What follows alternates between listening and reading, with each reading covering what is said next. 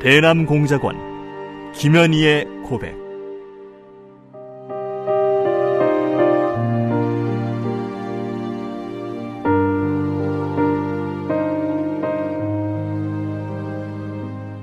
나는 김정일의 친필 지시로 1988년 남조선에서 열리는 서울 올림픽을 파괴할 때 대한 공작 임무를 받고 100여 명의 남조선 노동자들이 탔던 비행기를 공중에서 폭파시켰다.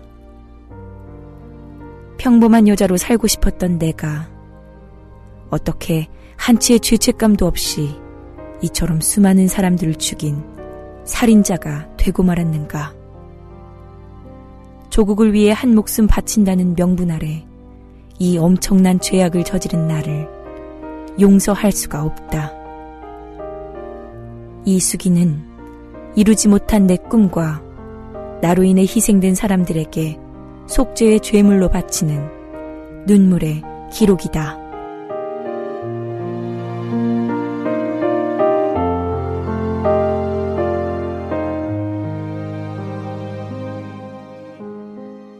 공작원 초대소 28번째 담당인 장 부부장은 여행 준비사항 검열 끝에 몇 가지 주의사항을 늘어놓았다. 출발 전날 저녁에는 환송연을 겸해 동석 식사가 베풀어졌다. 그 자리에서 리 부장은 공작금으로 3만 3천 달러를 지급했다. 공작금 2만 달러, 렵이 1만 달러, 비상금 3천 달러가 그 내역이었다.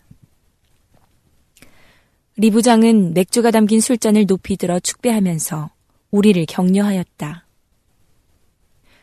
위대한 수령님과 친애하는 지도자 동지의 크나큰 신임과 배려에 의해 이제 적후로 떠나는 두 동무의 건강과 맡은 임무의 성공을 위하여 다 같이 이 잔을 듭시다. 나는 일본어로 위대한 수령님과 친애하는 지도자 동지의 신임에 보답하기 위해서 제 생명을 바쳐 투쟁하겠습니다. 라고 말하며 결의를 다졌다. 1984년 8월 15일 아침 9시 장 지도원과 김 선생님 그리고 나 우리 일행은 장 부부장과 최 부과장의 환송을 받으며 평양 순환 비행장을 출발했다.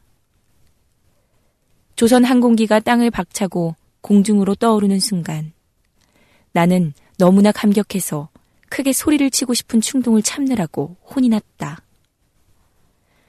어릴 적 꾸바에서 돌아올 때 비행기를 타보았지만 그때는 너무 어려서 전혀 깨닫지를 못했는데 북조선에 돌아와 사는 동안 북조선에서 외국에 나가는 일이 얼마나 어렵고 드문 일인가를 알게 되었다.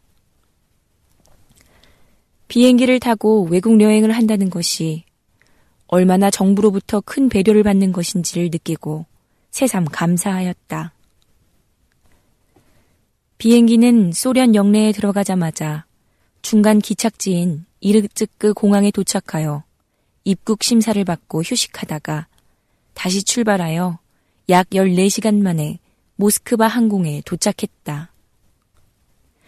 평양과 모스크바는 6시간 시차가 있기 때문에 평양 같으면 밤 11시여야 하나 그때 모스크바 시각은 오후 5시였다.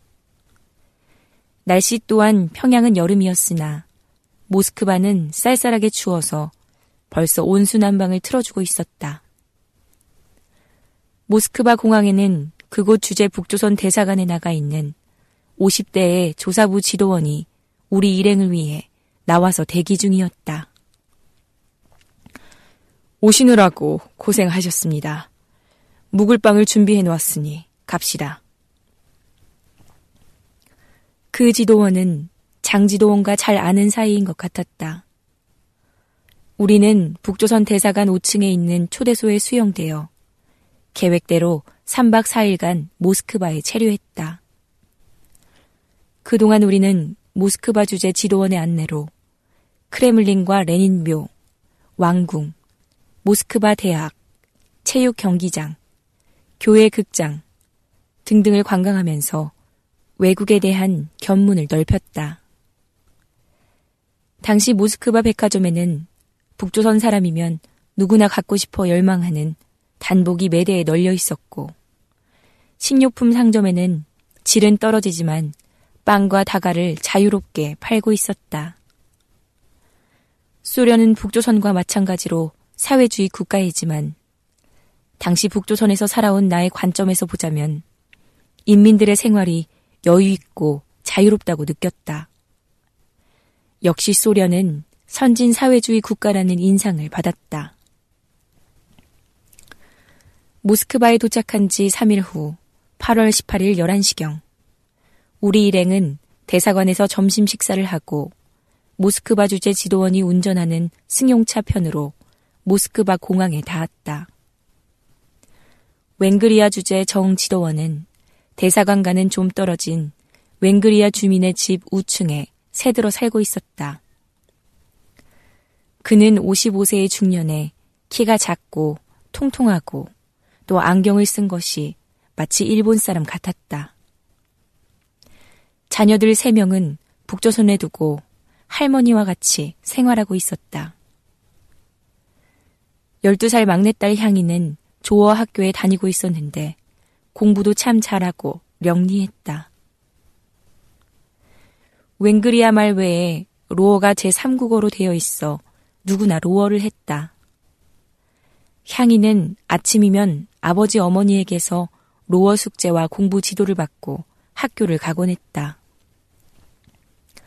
또한 나를 친언니처럼 따라다녔다. 손톱 낙하도 칠하고 목걸이를 하겠다고 엄마를 조르면 그의 어머니는 자본주의에 물들까봐 향이를 엄격하게 통제하곤 했다.